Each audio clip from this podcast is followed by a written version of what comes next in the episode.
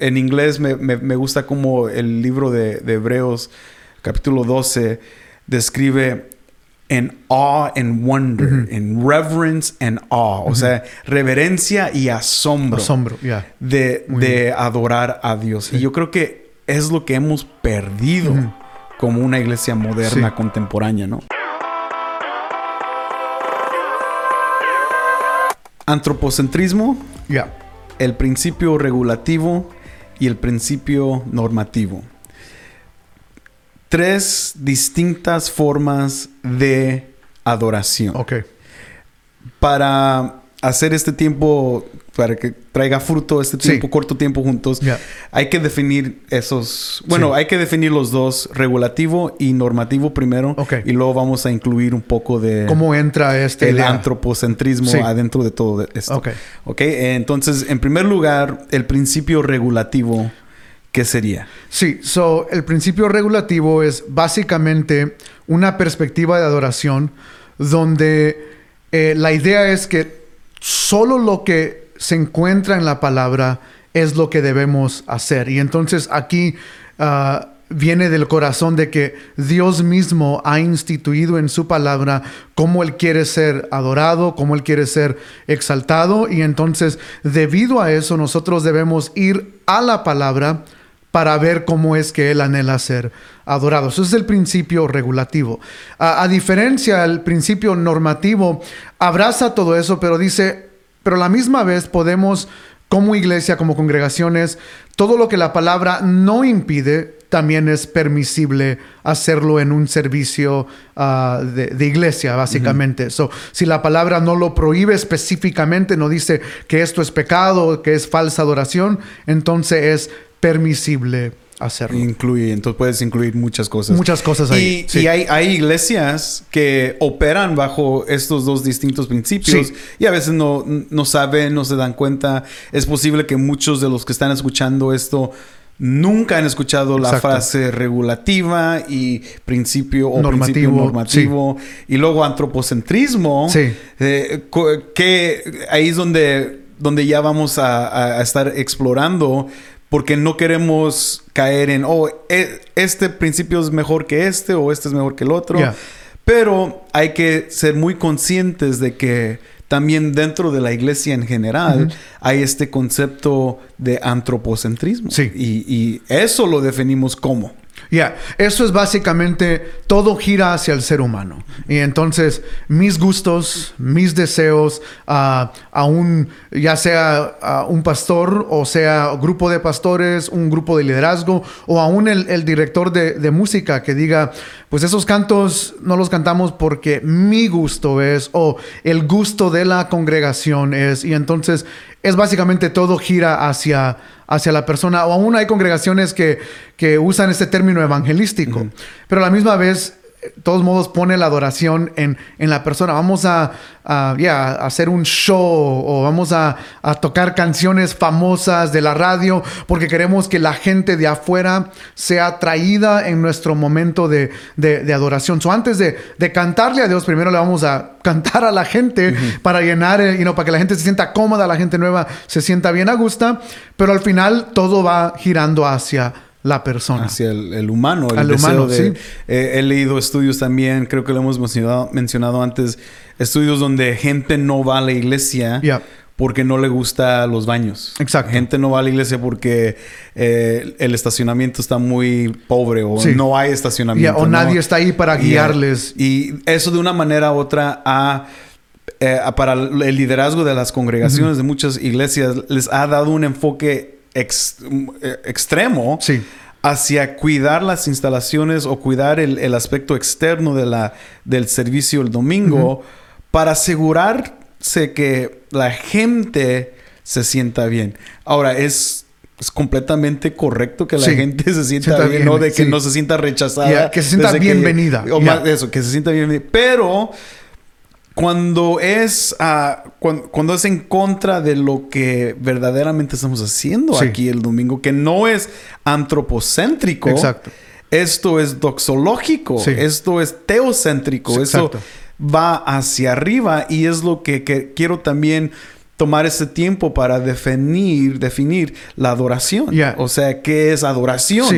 Eh, eh, lo que hacemos el domingo, que es, es solamente las canciones. Exacto. O, o es todo lo que hacemos Yeah. el domingo. Que quiero aclarar eso eh, eh, con la congregación y con la gente de que cuando vamos a la iglesia, cada punto que hacemos, cada cosa que hacemos es adoración. Sí. Y eso incluye Sí, varias eh, cosas. El cantar, las oraciones que hacemos cuando oramos como congregación. Porque de nuevo, adoración definido es todo lo que se dirige hacia Dios de una manera correcta, eh, como Él ha establecido en su palabra. So, lo- cuando oramos estamos dirigiéndonos hacia Dios. La predicación es dirigida en el sentido de que nos explica aspectos de quién es Dios. Ah, entonces, eso lleva, no- no- nos pone nuestro enfoque a Dios. Ah, aún el dar, las ofrendas, o sea, y aquí podríamos hablar un poco más de esto en, en otro aspecto, pero aún la gente que da, da porque reconoce que, que el dinero no es su ídolo o que su carrera no es, eh, no es donde, donde tiene puesta su confianza, sino que viene eh, puesta en el proveedor que es Dios y por eso damos al ofrendar, estamos adorando. Pero sí, eh, en, en sí, para resumir, todo lo que se hace un domingo es adoración Adoración. hacia Dios, porque el domingo está diseñado o, o- o reuniones de servicios en sí deberían estar diseñadas para la glorificación y exaltación de Dios. sin tener el hombre al centro, Al de todo. Eh, ¿qué, me- qué- qué les va a gustar? Para ¿Cómo los podemos sí. atraer? Me, me- me recuerda mucho de lo que Pablo dice en Primera de Corintios, eh, de que los que están afuera los van a ver y ellos van a caer y se van a postrar en adoración. Yep. No por lo que ellos o cómo los van a traer, o no por lo que ellos están haciendo para aún aspectos de evangelísticos, sino de su adoración. Yep. Se están enfocando en cómo adoran, en cómo aman, en cómo ah, eh, enseñan la palabra. Y, y eso Pablo dice, eso es lo que los va a llevar a que caigan Sí. y se postren Y, y delante. vean quién es Dios. Bien, vean. Sí, Entonces, sí. el elemento antropocéntrico es un elemento muy peligroso porque le quita el primer lugar a Dios totalmente.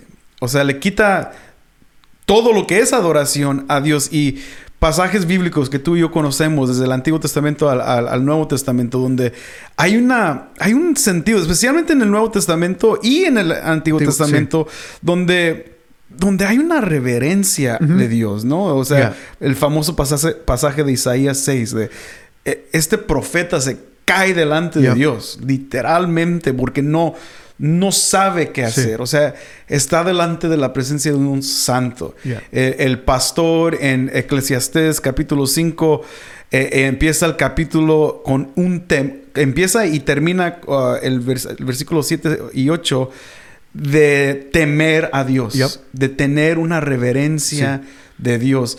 Y, y creo yo que en estos tiempos, y claro, yo es una perspectiva, pero mucho de la iglesia moderna ha perdido ese temor Sí. de Dios, ha perdido ese sentido de, de, de reverencia. Eh, en inglés me, me- me gusta como el libro de, de Hebreos, capítulo 12, describe en awe and wonder, en reverence and awe, o sea, reverencia y asombro Asombro, ya. de, de adorar a Dios. Sí. Y yo creo que es lo que hemos perdido como una iglesia moderna, Sí. contemporánea, ¿no? Ya, Y, y lo triste es que no debería ser así porque de nuevo, y aquí es donde entramos a estos principios, el principio regulativo, Dios mismo no- nos dice cómo Él desea ser adorado y por eso, you know, a veces mm, se enfoca mucho el debate en, en estilos de música, en, en elementos creativos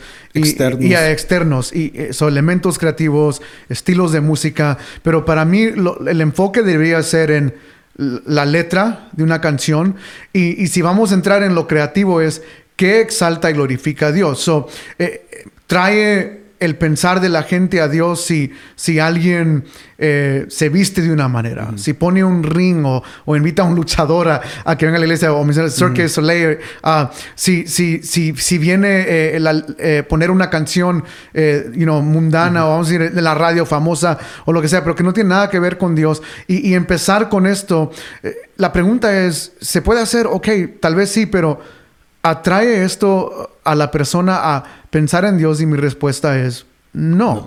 Pero hay cosas que sí nos llevan a adorar a Dios y por eso creo que parte de la razón por la cual a mí me gustan mucho los himnos es porque trae este elemento de, de las letras, el enfoque es dirigido hacia Dios. Y yo creo que a veces perdemos el temor por falta de, conocimiento. Ya, y por eso Proverbios 1.7, you know, el temor al Señor es el principio de la sabiduría. Y ese es el énfasis ahí de que eh, no tenemos conocimiento, que es en sí la palabra hebrea es conocimiento, pero no tenemos conocimiento y, por falta de ello no hay, eh, o sea, eh, perdemos la reverencia, y el temor. Pero ya debemos regresar a, ese asombro. A ese tipo. Y, y claro, no, no, nunca nosotros diríamos, es que tienen que cantar himnos, es que tienen que cantar ese tipo de... Pero si se trata de Dios, entonces la Biblia es clara en cómo se tiene que acercar. O sea, lo vemos desde el Antiguo Testamento hasta el Nuevo Testamento. Hay reverencia y Dios es santo, o sea, Dios es santo en el Antiguo Testamento, Dios es santo en el Nuevo y, fuego consumidor igualmente en el Nuevo Testamento, que creo que mucha gente tiene problemas en decir temor de Dios, temor de Dios es como, ah, no, hay, Dios nos, abraza, misericordia, amor y nos vamos a un lado y es donde la iglesia entonces es nutrida ah, o no nutrida, mal nutrida en solamente tener ciertos aspectos de la dieta y no todo completo. Exacto. Temor, santidad, amor, misericordia.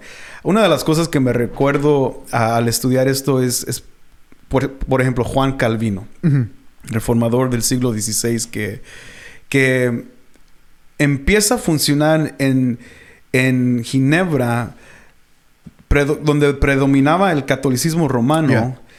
Y, y Calvino observa todo lo incorrecto de la adoración en, en, el aspecto católico donde él dice, esto no, la palabra nunca enseña esto. ¿Dónde está esto? ¿Dónde está eh, la misa? ¿Dónde está el sacrificio continuo de Dios? ¿Dónde están eh, estos elementos de, de, indulgencia? ¿Dónde están estas cosas de, de falta de, sacerdocio total con todos los que están ahí en la congregación? Entonces, al responder y reaccionar a eso, Calvino dice, no, hay que regresar a, una adoración de la palabra, lo que la palabra dice. Y Lutero, otro, tiene similar, por eso no podemos en sí decir, oh, este, esto está correcto, el otro, correcto, pero Lutero tiene otra perspectiva que es la normativa. sí. Eh, y no sé si tú conoces un poco más de, de Lutero, lo que él hizo en... Yeah, I mean, básicamente su, su enfoque era, de nuevo, que lo que la palabra no prohibía era permisible um, en ese aspecto. Por eso ellos, los luteranos, todavía se ponen las vestimentas. Ah, sí, las vestimentas, sí, sí, sí. Sus iglesias se, ven similar a las católicas, ¿no? Grandes catedrales, las ventanas con imágenes y todo eso. Que Calvino dice, no, no, ninguna imagen. Exacto. Porque la Biblia dice, no hagan imagen de, Dios. Entonces, esas cosas son interesantes en conocer, pero a la misma vez no son dogmáticas, ¿no? Que se tiene que hacer de esta manera. Pero sí hay una reverencia y sí hay un enfoque principal que debería estar en Dios. Entonces eso es una de las cosas que queríamos explorar y esperamos que mucha gente crezca en esto porque vamos a tener muchas más conversaciones de esto.